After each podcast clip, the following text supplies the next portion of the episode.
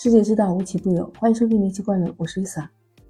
最近有一网友发文说，他自己在吃火锅的时候发现了一只不一样的章鱼。他问这个是不是蓝环章鱼，而且他在线等还比较急。他当时就是艾特的那个博物杂志。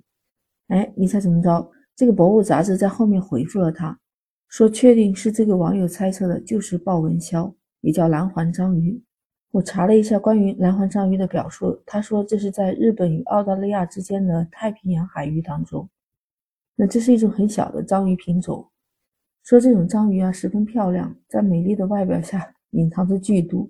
它这种软体动物身长只有十五厘米，腕足上面有美丽的蓝色环环。看到危险的时候，身上和爪子上深色的环就会发出耀眼的蓝光。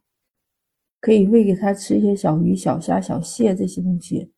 它有很强的毒性，它的毒素主要成分就是河豚毒素，它就是用这个去麻痹它的猎物嘛。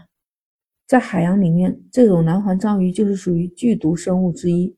那被这种小章鱼咬上一口，可能就会导致我们死亡。但这种章鱼不会主动去攻击我们人类，除非它受到了很大的威胁。哎，你别看这种章鱼长得特别别致，据说它那个尖尖的嘴啊。可以穿透潜水员的潜水衣，再加上它还会喷出那种有剧毒的墨汁，这个让一个成年人在几分钟之内就可以死掉。而且据说一只蓝环章鱼的毒可以杀死二十六个成年人。这蓝环章鱼不单是毒性很强烈，而且它受热之后还不容易分解，就是拿回去做纪念品也千万不能吃。有网友看到了，马上就给这个博主回了一个评论。说博主你还好吗？没有吃吧？还有的问，快告诉店家，这个有毒的不能吃。另外的网友就说，这是和死神擦肩而过呀。有网友就说，真的是知识改变命运了，太厉害了。要是我，可能都已经吃完了。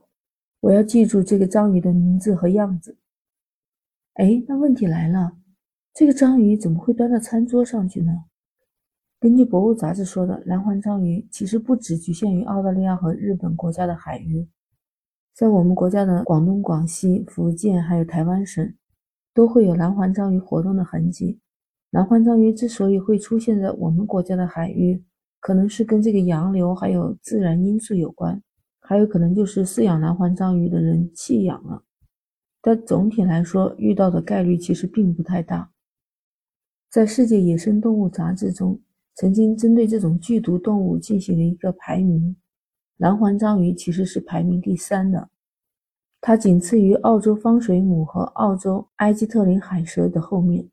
那这个靠前的排列，它也决定了它毒性就比眼镜蛇的毒性要高出很多倍。本来以为涮火锅吃到蓝环章鱼可能是一个偶然现象，但你知道吧？竟然还有深圳的网友晒出自己买的一盒冷冻小章鱼，里面竟然有一只蓝环小章鱼，而且发微博的时候提醒深圳小伙伴，让大家都小心一点，谨慎检查一下自己家里买回去的小章鱼里面是不是混入蓝环章鱼了，提醒大家千万不能吃啊！市场上这种小章鱼很多都是人工养殖的，那从这两个事情来看，这个蓝环章鱼混入到这个普通章鱼当中。也可能不是一件两件，还是提醒广大消费者，购买章鱼之后一定要仔细看清楚，多认识一下蓝环章鱼。我会把这个图片粘贴到我的后面附件。但至于它怎么会端上餐桌，又怎么会在冷冻小章鱼的包装里面，很可能有可能在商品进行打包，在市场上售卖的过程中出现了一些问题。究竟是谁的责任？可能要相关部门好好的查一查了。毕竟这个东西是人命关天哦。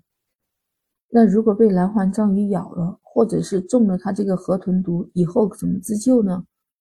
可以首先在被咬以后立刻结扎伤口，尤其是进心脏那一端的，可以延长毒素流入心脏、大脑这些区域的速度。都知道它这个毒素很快嘛，所以说要大量的清水、生理盐水去清理伤口，千万不可以用嘴去把那毒素吸出来，这样就让那个帮助你吸出毒素的那个人也中毒了。其次，河豚毒素是没有办法有解药的。那大多数人在吃到十到四十五分钟之内会发病，病情发展会非常的快。那如果真的是误吃了，那在病人有意识的情况下，可以按压他的舌根，让他吐出来。如果那个人已经没有意识了，那就要连续的做人工呼吸，保持他身体里面的血氧含量。再就是打幺二零急救。那最后就是提醒一下，海边游玩的时候，我们可能那些蓝环章鱼它会钻进小海螺或者是一些石缝当中。如果你看到了，或者是去捡贝壳的时候，一定要小心谨慎。虽然我们国家的海域里面不太多，但是不是代表没有的，反正小心为妙吧。所以多学一点科普知识是不是很有必要？关键时候可以救命啊！那 Lisa 今天就和你聊到这儿。如果你喜欢，请关注、订阅、转发《离奇怪论》。马上就要过春节了，Lisa 在这里祝你新春快乐，兔年吉祥。那我们下期再见。